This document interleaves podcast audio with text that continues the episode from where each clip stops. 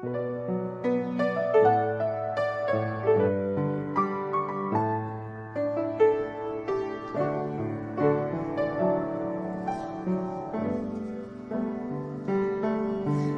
Daniel, let me stand. Like Paul, let me pray.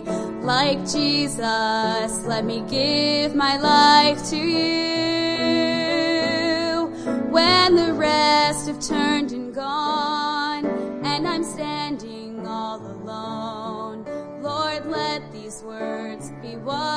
say to you.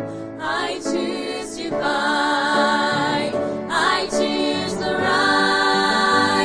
I choose to take a stand like those gone on before.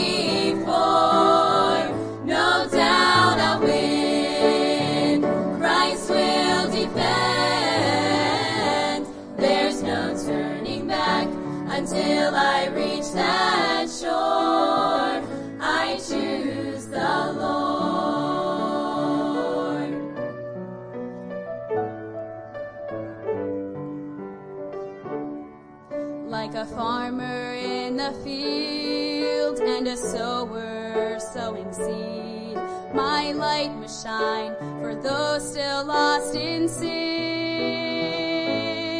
So I'll press toward the prize with a gleam in my eyes. And this my cry until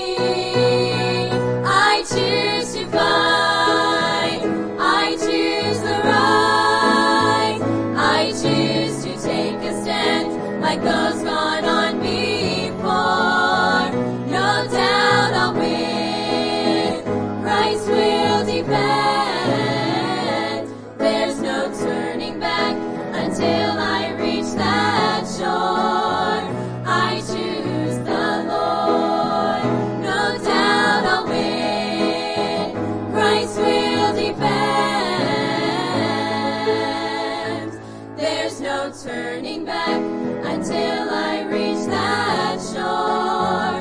I choose the Lord. I choose the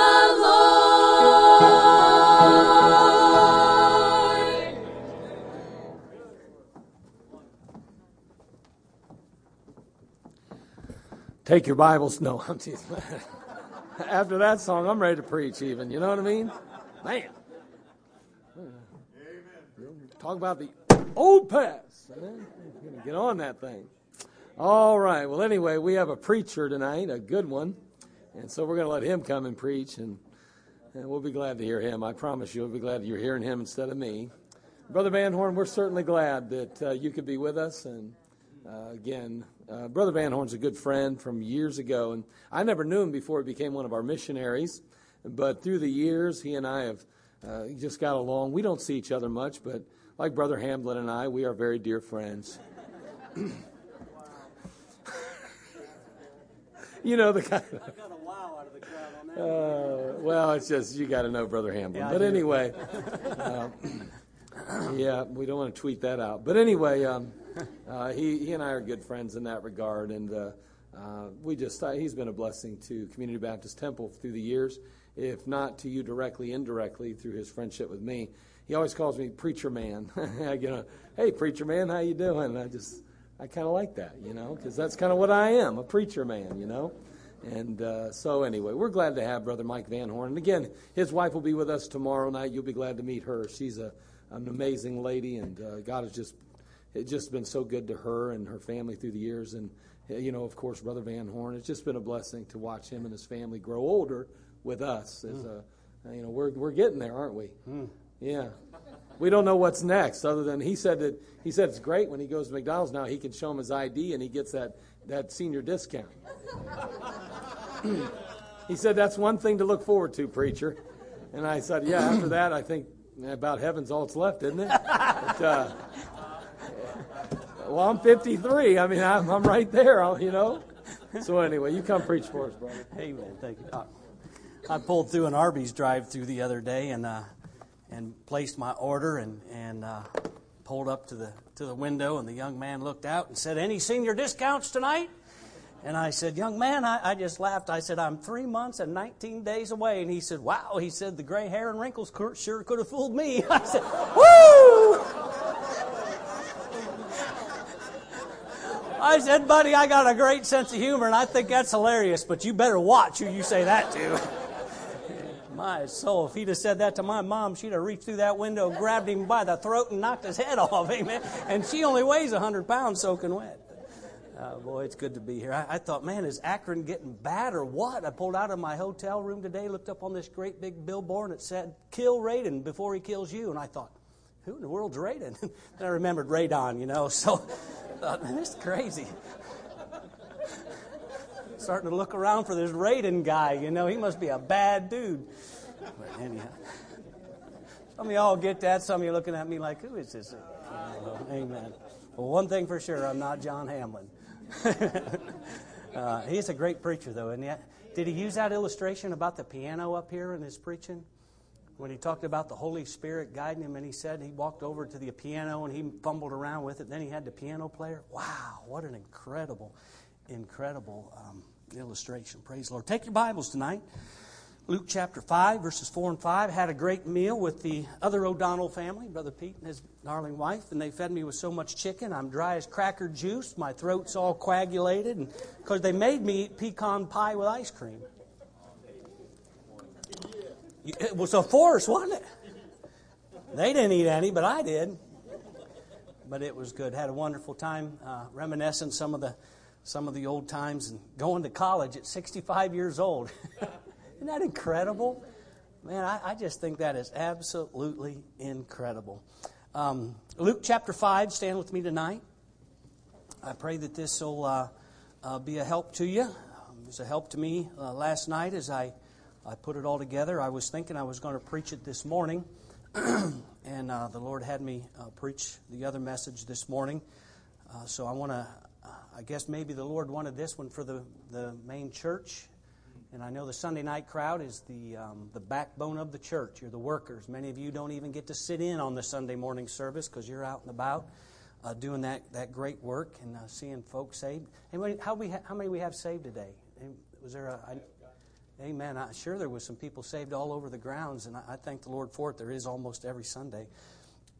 We're thankful for it. Luke chapter 5, verses 4 and 5 tonight, familiar passage uh, the Bible says this Now, when he had left speaking, of course, this he is Christ, he said unto Simon, Launch out into the deep, let down your nets for a draught. And Simon answered and said unto, unto him, Master, we have toiled all night and have taken nothing. Nevertheless, at thy word, I will let down the net. Let's pray. Father in heaven, we love you tonight. I thank you for Calvary. Thank you for the good time we can have uh, in your house, Lord, with your people. Uh, sir, surrounding your Word of God, surrounding, Lord, the, the great feast that we can have in the Scriptures here. I pray tonight, Lord, that you would please just uh, remove me out of the way. Lord, I need you just to take my body into my mouth and my mind, Lord, and just, um, just use it, Father, tonight to speak to these dear people.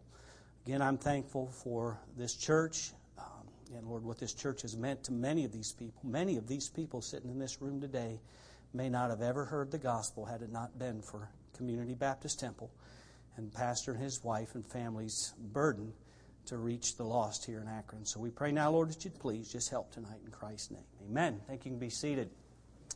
I'm not usually very good at putting titles to messages and, and different things like most um, polished preachers do. I'm not much of a polished preacher. I do call him preacher man when I call him up. I, I just I'm glad I can have preacher friends that I can just I can just be Mike Van Horn with. Amen.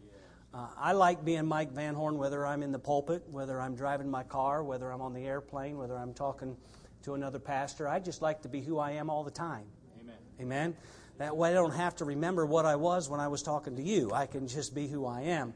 Uh, sometimes that gets me in trouble, believe me, but uh, uh, it, it's still good. But I, I got to thinking about this message this morning, or this uh, last night as I was putting it together, and I thought about the title, Fishing Without Jesus fishing without Jesus. I began to think again, and it's really ironic. I, I love the way all this works. As, as, many different times when you're coming into a meeting such like this, what the Lord's put on the preacher's mind, the pastor's mind, He's already placed on, on my mind. Uh, I was always, or I was thinking about having a missions revival instead of a missions conference. I, I, I really had been. We uh, down in uh, South Georgia, I get the privilege, or East Georgia, actually, West Georgia, somewhere there in Georgia um, Franklin, Georgia. It's East Georgia and West Alabama. It's right there on the boarding on the border. You're either in Alabama time or Georgia time, depending on what side of the road you live on. Um, but we had a mission revival for the last couple of years there at that church, and it's really been incredible. Uh, some of us, if we could just get a good dose of a southern, I mean a genuine southern church. I'm not talking about a Southern Baptist, Southern Baptist. I'm talking about a Baptist in a Southern a hemisphere of this world and go to a good Southern Baptist meeting, hallelujah, we can have a good time. Amen. I mean, they'll, they'll shout it out. Some of them might even get up and take a lap. Now, that'll make a lot of us folks up here nervous. but I'm telling you something that it, the worship is real. It's just different than we worship here. We can be silent in our seat and worship the same as they can be by shouting it out up and down one side the other. But we've had mission revivals, and, and I began to think about this uh, this mission revival this week and, and, and what we need. I, I, thought last night about the elements needed for revival really are, are elementary, and I thought I'd look at them uh, through a couple different thoughts in this passage. First of all, I think we need to have a craving for revival. I think we need to have a craving. We have to want it. We have to, to want a revival. Now, now really, uh, I heard one preacher once say, uh, many of us just need a viving. Because revival is bringing something back to life that's already been alive and is just kind of back down here laying, but reviving, some of us are still just dead. Uh, but a revival is to bring us back to a place maybe where you, you just got saved and you realized it. You remember that day when you realized all your sins were gone? You no longer had to worry about going to hell. You knew, according to the scriptures, that you were forgiven. You knew your name was written down in heaven, and you were excited about it. You remember those days? You remember the first days when you would start coming to church after you'd been saved, and every single song, maybe many times you'd begin to cry when some of the songs were sung, and, and, and as you'd read those words, you couldn't even read and couldn't even sing them because you were all choked up about that grace, that amazing grace of God and the goodness of God, and how that revival was in your heart. When's the last time you had a spark of that? Without that kind of a spark, without that kind, and I'm not an emotional type kind of guy, I'm really not, but without that type of feeling down deep in your, in your soul, I really wonder whether you can be revived. Revival is incredible. You know what revival really is? It's just enjoying your salvation. Do you enjoy your salvation? Do you enjoy your walk with the Lord? Do you enjoy what you're doing? It's like, why not? Why not enjoy what we do? Do you realize that being a Christian, no matter what happens around us, no matter what happens to us, one day we're going to be just like Jesus? Just like Him. When we see Him, we'll be just like Him. That means we can walk through walls. Hallelujah. That'd be all right, won't it? It means we can eat anything we want to and don't have to worry about cholesterol, brother. Hallelujah. And we're going to get to eat. Jesus ate. He had fish down on the shore, didn't he? So we're going to get to eat just because we want to, Brother Dave. That's pretty cool. Amen. Them poor doctors, they're not going to have a job anymore. Amen. Them nurses, nothing. We're good to go. We're going to have a time of our life. Amen. You won't have to worry about sticking your ear up to the window and listen to somebody talk because you can just hear what they say. You can be anywhere, everywhere. It's going to be incredible. We're going to be just like Him. We're going to get to spend eternity in heaven with the people we won to Christ. I think they're going to want to be around us. Don't you think they're going to want to come up and say, Oh man, I'm so glad you knocked on my door. Thank you for talking to me that day. Thank you for not being afraid. Thank you. I think that's going to be pretty cool. But we got to have a craving down inside our heart for revival. I think we got to have a, a group of individuals or a single individual who believes revival can take place, prays that it will, and lives like it has in their own life. That's the type of revival we need. In our text verse, there's really one that has a desire for revival, and I guarantee you it wasn't Peter. Jesus wanted a revival, didn't he? Jesus expected a revival, and he also knew that there would be one because he's the creator of the universe. He is the God of heaven. He's the one that came into this world not to condemn the world, but that the world through him might be saved. He came to spark revival, to start revival in the hearts of 12 men. I love the book of John. John chapter 14, you see Jesus, and he's dealing, uh, 14 through 16, he's dealing with 12 men. I pray not for the world, he said. He said, I pray for these 12 that you gave me out of the world. Why did he just pray for the 12? Because praying for the 12 preachers, he was praying for the world. Jesus knew that there would be a revival, and he knew that he would offer himself as the ultimate sacrificial lamb.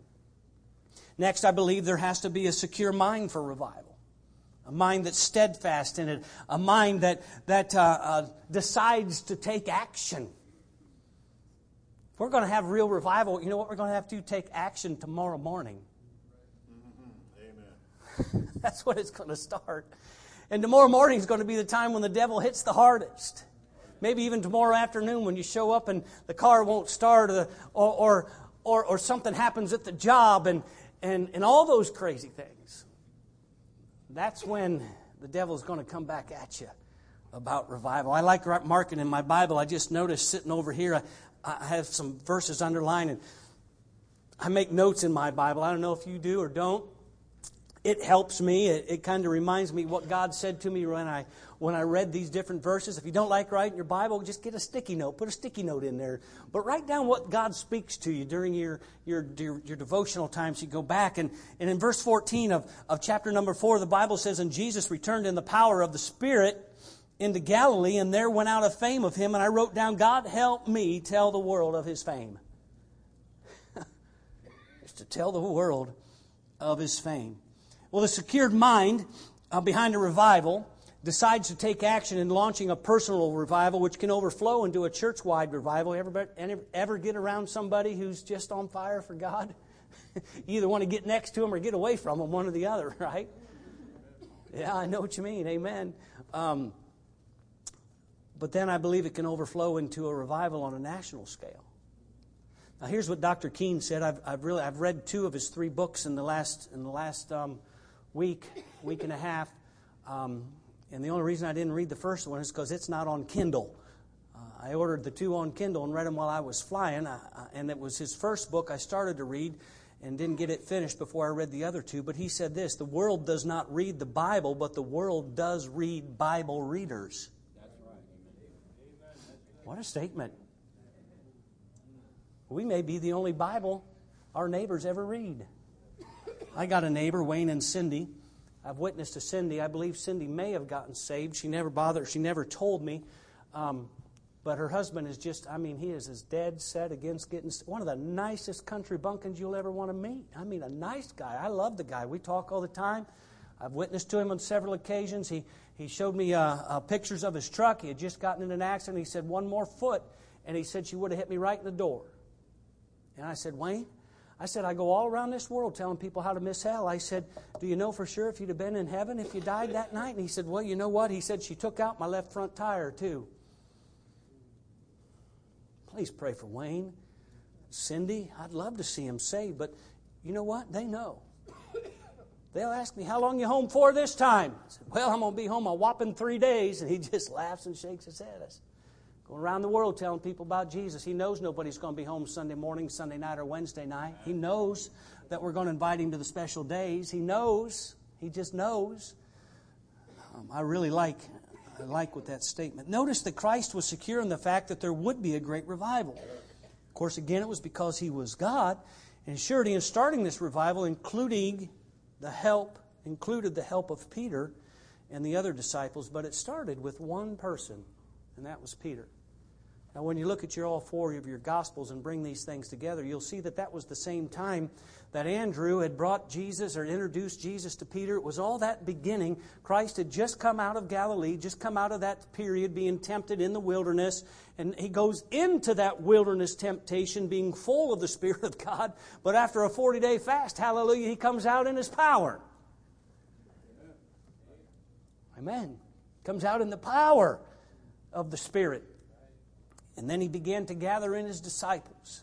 Now, uh, I don't know if you if you really think about this thing, and we've got to put it into into human perspectives because Peter's just a man. He he's no different than you and me. Had uh, no doubt when he got those blisters from pulling in those nets, his hands hurt like crazy with that salt water. No doubt his back would hurt. No doubt the sun would scorch him, and no doubt he he felt all the aches and pains of a regular working man, and no doubt he had different doubts about things and had his own way of thinking. and, and do we really think that? that his, his uh, brother Peter or his brother Andrew would just say, This is Jesus, and, and Peter would say, Wow, I'm going to follow him wherever he goes.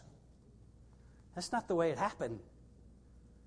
Jesus let, or uh, um, Peter uh, allowed Jesus to get into his boat. They pushed off the shore, and Jesus preached, and the Word of God began to touch his heart and soften his heart. That's exactly what happened it began to touch his heart. So it was the preaching that caused obedience. We see in our scriptures where Peter would say, Nevertheless, at thy word I will let down thy net. No doubt Peter knew there was something different about this man, but he still, and here Jesus said, Come on, Peter, launch back out into the deep. Peter said, Look, we've been out here working all night long, fishing without Jesus, and we haven't caught a thing. Well, young missionaries, don't you dare go to your field and try and do it with your techniques. Don't you dare try and go to the field uh, uh, because of, of uh, who you are, who your daddy is. Brother Edwards, wherever you are, you got a great daddy. I love him. But your daddy's not going to get you anywhere on the mission field. You're going to have to be filled with the Spirit of God. You're going to have to believe that a revival can take place. You're going to have to let everybody around you know that you believe in this Jesus. And get him in your boat. Well, Peter got him in his boat and said, Well, we'll go out. Now, I really wonder what he was thinking, Brother Pete. We're going to go out here and we're going to throw out our net just like we've been doing all night long. Jesus said nets, and Peter threw down a net, and you've heard that preached many times before. So if we want to call it partial obedience, we'll call it partial obedience. But Peter took action, didn't he? And I believe it was because of the preaching. There's no doubt in my mind every time the preaching of the Word of God takes place anywhere that you need to make a decision. And by the way, you will make a decision either to decide to or not to, to act upon what God's telling you to do. That's the beauty of what I do. It's the beauty of what preachers do. I don't, it's not my responsibility to make you move. I get the privilege to tell you what God showed me in my prayer closet, what I've applied to my life, and I know it works, and to explain to you the goodness of God and what God wants from us and what we can have after we receive it. And then it's up to you to either make a move, throw out some nets, or not. But then, after he just obeyed and threw out his net, guess what happened? The miracle took place. I believe, Brother O'Donnell, and I may be wrong, but I believe it was the miracle. When those fish, all over the place, so much fish, he, he, he couldn't get them all in. He had to call for help. He had to call for help. He just had faith enough to do what God said because of the miracles. You want to have a mission revival? I'm going to preach, if the Lord allows me, out of Isaiah chapter 58 sometime this week. I haven't got it put together yet, but I got it up here. Talking about fasting and talking about sacrificing. You want to have a revival in your heart? Put your wallet in the offering plate. Amen.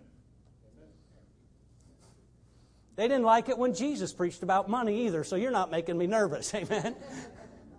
But he preached more about money than he did anything else. Because until he gets your money, he won't have your heart. And until he gets your money, he can't give you his. And boy, does He want to bless you. I was reminded last night about Malachi 3:10. Uh, If we could just get the church members to start tithing, you know, we wouldn't even have to have a mission program if all the church members tithe. You really wouldn't. If you did the math, if everybody in the church would tithe at least 10% on what God gave them on their increase and everything, there'd be enough for the bills, there'd be enough for the building, there'd be enough for the missions. You wouldn't even have to stand up here and preach on mission giving. But we have a hard time getting people to believe God, to have faith in God, and to throw out the net, the simple net of tithing. Bring ye in, bring ye all the tithes into the storehouse that there may be meat in mine house. And prove me now herewith. He said, Give me a try. Who else better to try than God? Give me a try. Don't try the stock market. You'll probably lose. Don't, don't try the lottery. My Pastor Atkins used to tell us that that was just a tax on the stupid. Amen. Uh oh, some of y'all are saying checking your pockets for your cards right now. And it's like, I don't want him to see this one. I won 10 bucks off this baby. Cost you 250 to win that 10, but hallelujah, you're a winner.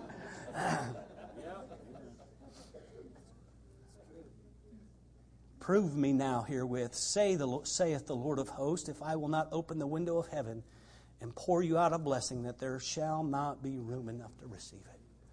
I was counseling with a, a young person a few weeks ago, actually, I think it was just last week. And that young person began to, to tell me of all their plans and all their different things. And, and I said, Boy, that's great. I said, um, Are you tithing? Oh, it got real quiet. I said, Well, I said, you've been taught all your life that you're supposed to tithe. I said, So until you start tithing, don't expect God to bless any financial endeavor you go into. And then you know what, really?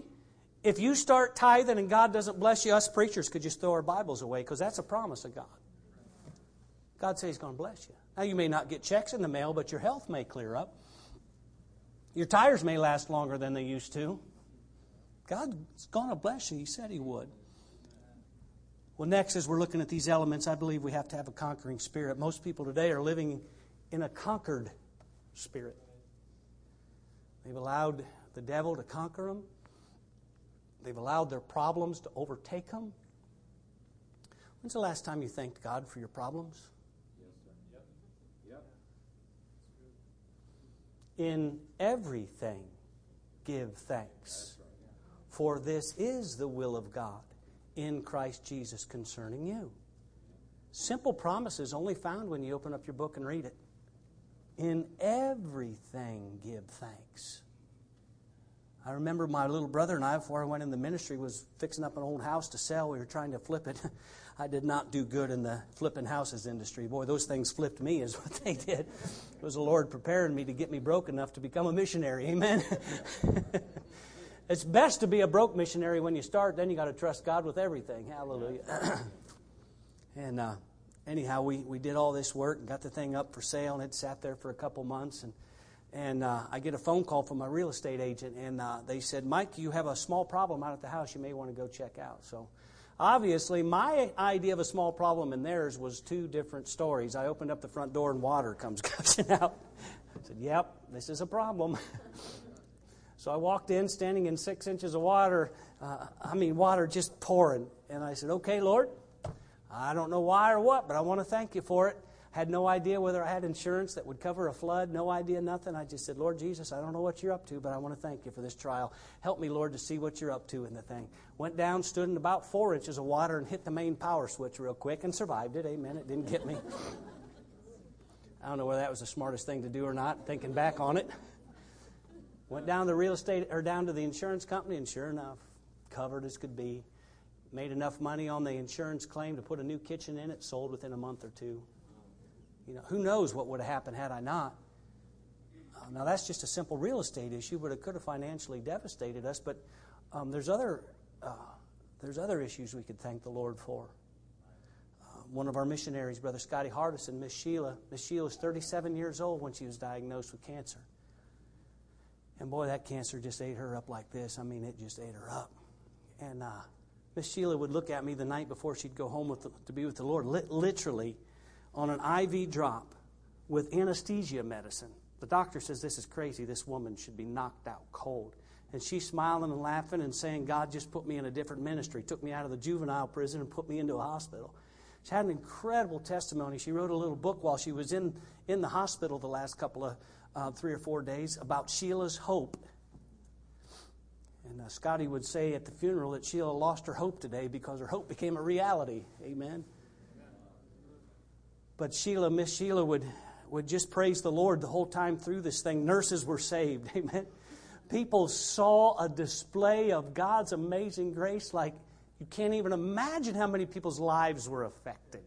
Pastor Lonnie Moore, as his pastor, would come in and, and uh, Brother Moore would, would sing to him at the top. Brother Lonnie only has two volumes, and that's off and wide open. I mean, he sings. It's like, wow, your hair's back here like this, you know. But he can flat sing. It's beautiful. And he was in there in her room the Thursday morning before she died and, and singing a great, a great uh, song of Zion. And then would tell her that he had to leave, and, and he would step out, and Miss Sheila would look over at her husband, Scotty, and smile and say, Here they come. And Scotty said, The kids, they're on their way, honey. They'll be here in a minute. And she would turn her face back forward, close her eyes, and get carried off into glory with her Maker. Now, Scotty's been using her story to win people to Jesus. And one day he'll be reunited with her. And it's absolutely incredible. There's no sense in living with a conquered spirit. We should have a conquering spirit. Last time I checked, God's still on the throne. I know one thing. I saw a sign on the way up here. We sure do not need Donald Trump to make America great again. We do not need Donald Trump to make America great again. I'll tell you what we need is a bunch of born again, Bible believing Christians to grab the horns of God and get a revived spirit and get the gospel to every creature and then just do it. That's right. Amen.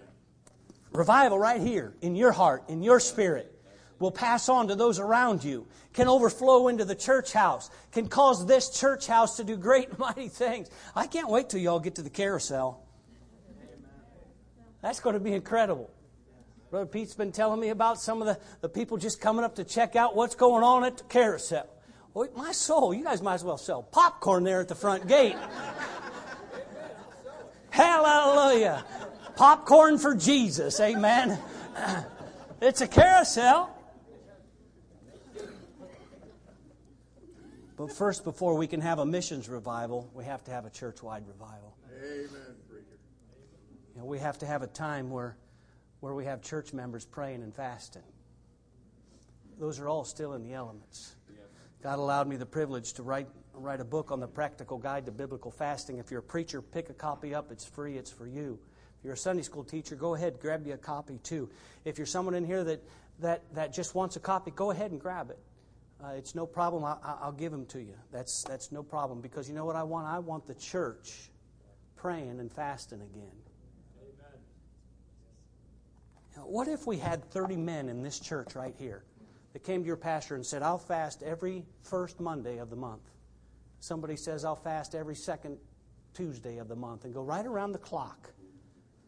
24 7 every single month, around the clock, every year. And all you got to do is fast once a month.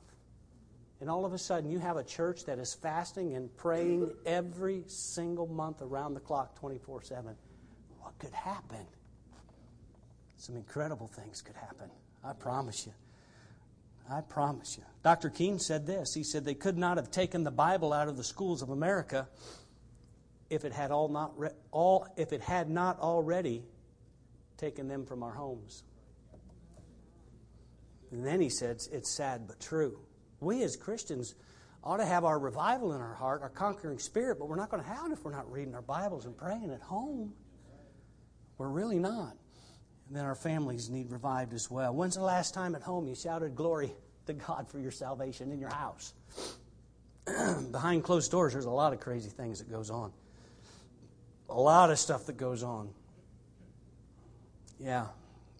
When's the last time you shouted glory to God and thanked Him for a copy of the Scriptures? When over 3.6 billion people in this world don't even have a copy in their language.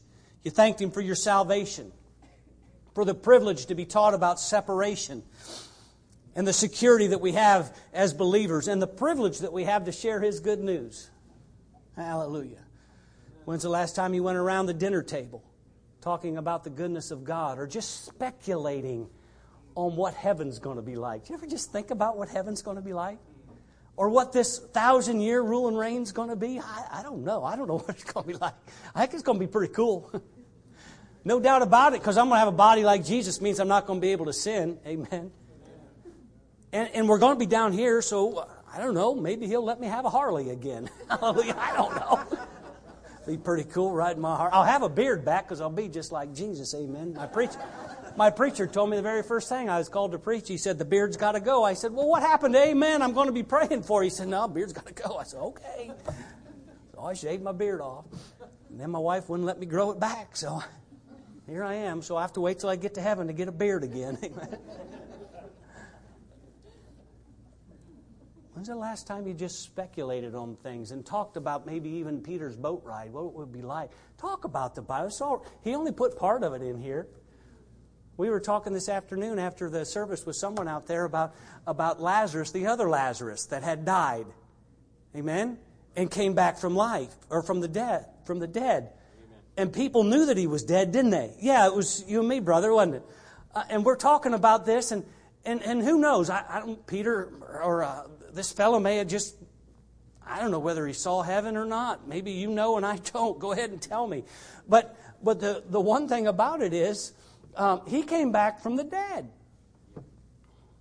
The poor guy had to die twice. You know? But what was he doing? I don't know. It's good to think about stuff like that, isn't it? You want revival? I think we need to do some things like that. When's the last time you could not wait to pick up your Bible and read it? I've been enjoying this here for the last while. I've been taking my Bible, and it'll cause you to search your scriptures a little more. As I read my Bible, I'm putting a title to every chapter that I read. It's pretty neat. I'm not following the headings in my, my Bible and not looking at the different things that they wrote about. I have a Cambridge Bible. It just has little notes on the top, like Christ healeth the sick or the leper healed there. But when I read a chapter, I like to write down what God speaks to my heart about it. I just started in Jeremiah. It's really pretty interesting because you know what's had to happen a couple times, brother? I'll tell you what's happened is I got clear through a chapter and didn't even know what I read. So I had to go all the way back through that chapter, start again just to get a title. But I think it's a blast. I love it. I'm having a blast. When's the last time you just couldn't wait to read your Bible? When's the last time you showed anyone, anybody, how to go to heaven? I know this church is an absolutely great soul winning church, and I know it is. But when's the last time you personally told somebody about Christ? And us missionaries, uh, uh, it's not just our field of service where we're to be soul winners. We're to be soul winners on an airplane, at McDonald's, wherever we go, we're to be soul winners. Because if you're not winning somebody to Jesus where you are right now, what makes you think you'll win them at the Lord on, on the field? Right. That's right. Amen. Well, Peter's revival started when he witnessed the miracle and he recognized who was in his boat. See, that's the key element, church. Who was in his boat? Did you see what he did in Luke chapter 5? And when, the, uh, when they had uh, this done, they enclosed a great multitude of fishes, and the net break. Um, if you trusted Christ as your Savior, He lives inside of you. But do you know who He is? I mean, have you ever, have you ever really studied Him? There's a book by Lee Strobel. It's called A Case for Christ. I, I, carry a couple copies with me everywhere I go when I go on my planes and plane rides and so on. And there's no doubt I'm going to run into an atheist. And I give him a copy of A Case for Christ. I said, You really ought to read this. It's incredible. A, uh, a reporter, an investigative reporter from the Chicago Tribune, his wife gets saved. They were both atheists. His wife gets saved. And there was such a drastic change in her life that he put Christ on trial for, for uh, two years, 600 days. He put Christ on trial. It's absolutely amazing some of the stuff he found. In the chapter about the medical part of it, oh, my soul rocked my world. Just a, a forensic doctor that worked in, the, uh, in an autopsy lab at a forensic clinic uh, would describe the pain and the horrificness that Christ went through. You know, that's where we get our word excruciating. The definition was given pain as out of the cross. They didn't have a word to describe the type of pain he went through, so they made one up excruciating. And they talk about that, that pain when the, the nail went through his, through his right, right about there in this cartilage of his wrist and, and his, his palm. And, and they said that that pain, he said, Could you describe it? And, and that forensic doctor began to describe about your funny bone. How many know ever get a good old whack on the funny bone and how bad that hurts? He said, Picture someone taking the nerve that's on your funny bone, grabbing it with a pair of pliers, squeezing it as hard as they can, and then twisting it.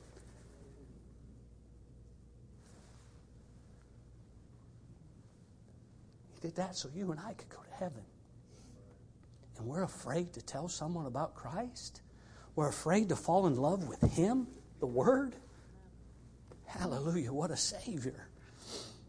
Well, it is He, Jesus, that gives the miracle of salvation. Now He just wants to use our boat as the device to display the gospel to the lost. If He's in your boat, let Him shine. Amen.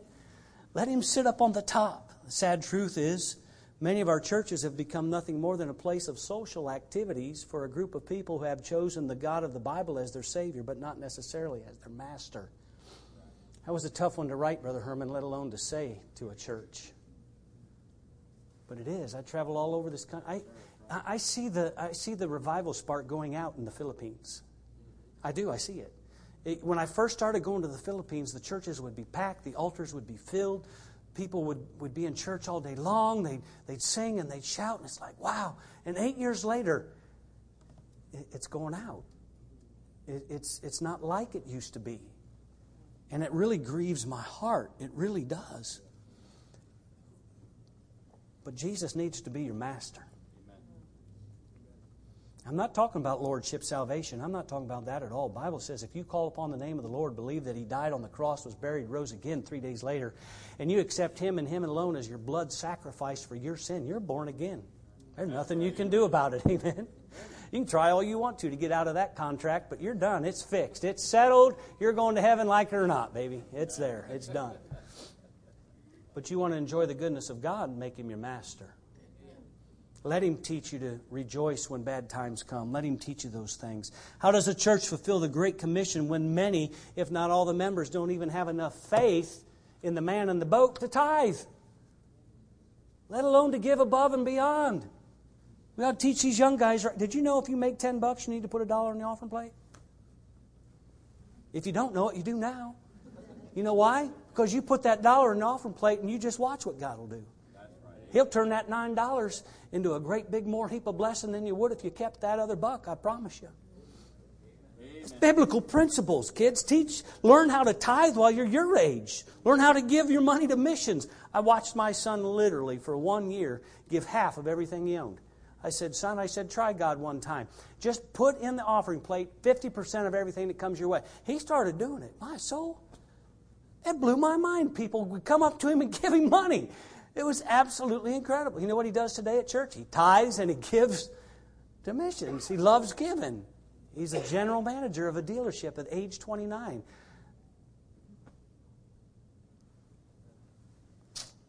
Amen. How can a missionary get to field when the churches are floating around in stagnant water? So you see, before Peter put Jesus in his boat, they toiled all night and caught nothing. Nothing. You don't have to soul win on your own, church. That's the good news. I operate on nudges. Anybody know what a nudge is? Don't waste your time operating in your own spirit. You'll be going up and down streets all over the place, going everywhere and anywhere, which is that's all fine too. But when you operate on a nudge, it's pretty cool. The Holy Ghost of God just says, this one over here. You know what I mean? Put a track over here. I was in an airport in um, Istanbul. I mean, turban heads, turban wraps all over the place, and Muslims, and I mean, it's the capital of the place, you know. And and uh, I'm I planted about a hundred silent preachers all over that airport, and the Lord told me to throw one away. Isn't that weird, Brother Dave? He said, throw one away. So I walked past the first trash can, and he said, I told you to throw one away. I said, okay, Lord. I went over, and put it on top of the, right on top of the trash. Who knows? We may find some former Muslim in heaven that works the trash dump at the Istanbul airport. I don't know. But work on those nudges. They toiled all night long and didn't catch anything. Well, the truth is, it's very hard to love people that you've never met. How can you love people, prisoners from Madagascar? How could you possibly, as a church, as an individual, love the Muslim people? How can you have a love and a desire for them to go to heaven? How can you love for, for uh, uh, the prisoners that have, have committed horrific crimes, some that you can't even really speak of? They're, they're just so horrific. How can you love that type of person? You really, you really can't. But you know what? If you love the one that loves them, then missions will become a part of your life. You see, I love the one that's in the boat that performs the miracle, Brother Edwards. That's the one I love. And, and, and it, it, helps me to love the unlovable when, when God says, if I love them, you can love them too. How can we love them? Well, because Jesus loves them, because He has a love for missions. Let's worship our Master of our salvation. Let's do what Jesus or what Peter did. What did he do? He fell at his feet. It's exactly what he did. He fell at the feet of Jesus. In Luke chapter 5, the Bible says um, in verse number 6 And when they had done this, they enclosed a great multitude of fishes, and their net brake. And they beckoned unto their partners, which were in the other ship, that they should come and help him. And they came and filled both ships so that they began to sink. When Simon Peter saw it, he fell down at Jesus' knees, saying, Depart from me, for I'm a sinful man, O Lord.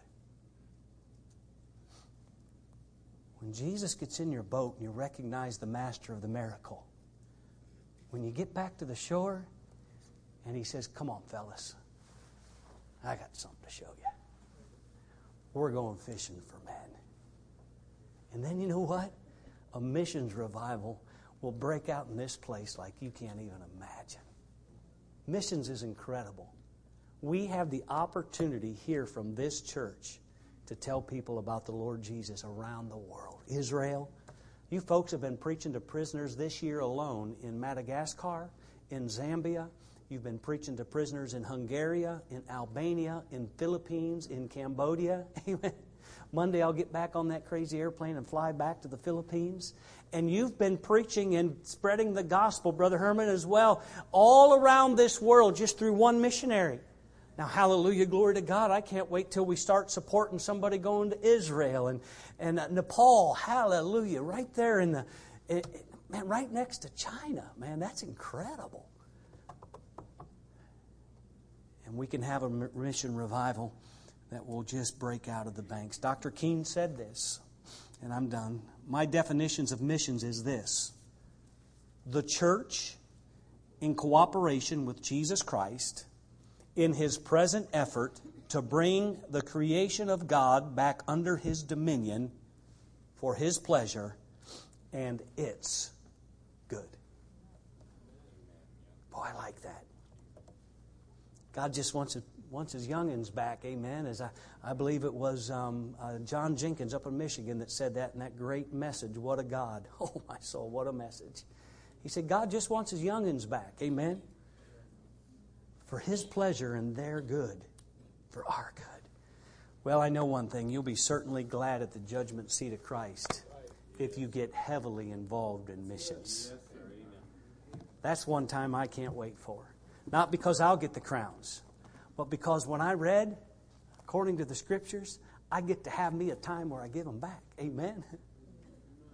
I don't know. We had a preacher down at one of our national conferences. By the way, this coming, um, this coming uh, August, first week of August, preacher, our 40th year. Be a great time to take your wife on a vacation. Come to South Carolina and go to our National Rock of Ages conference. Get a whole group of people. Come on down. Um, I don't have a clue why I said that. Help me, Lord. Anybody know what I was talking about before I got hung up on that? Come on, boys, were you listening? Huh? Judgment seat of Christ, thank you. The preacher, um, Ricky Gravely, preached, and he said, I don't know what it's going to be like. He said, Was this yours or mine? I think that might have been mine. He said, I don't know what it's going to be like up in heaven. He said, We may be just hanging out down at the river, and we may hear our name called. All right, Van Horn, your turn. Come on. All we got's eternity. He said, Come on down to the throne room. Hallelujah. But only one goes, not all three come running like this is your life or whatever that door is. and we may just get to sit around with Jesus for a couple hundred years listening to all the things. Amen. The Bible says in the book of Malachi 3:16 that there's books are being written every time we think on him. Some of us are going to have some volumes of books to go over with Jesus. Volumes. Man, we're going to get to spend a whole heap of time with him, while others may uh, just get a brief moment of that personal, individual time with him. I don't know what it's going to be like. I really don't. I like thinking about it. Amen. Preacher, you come.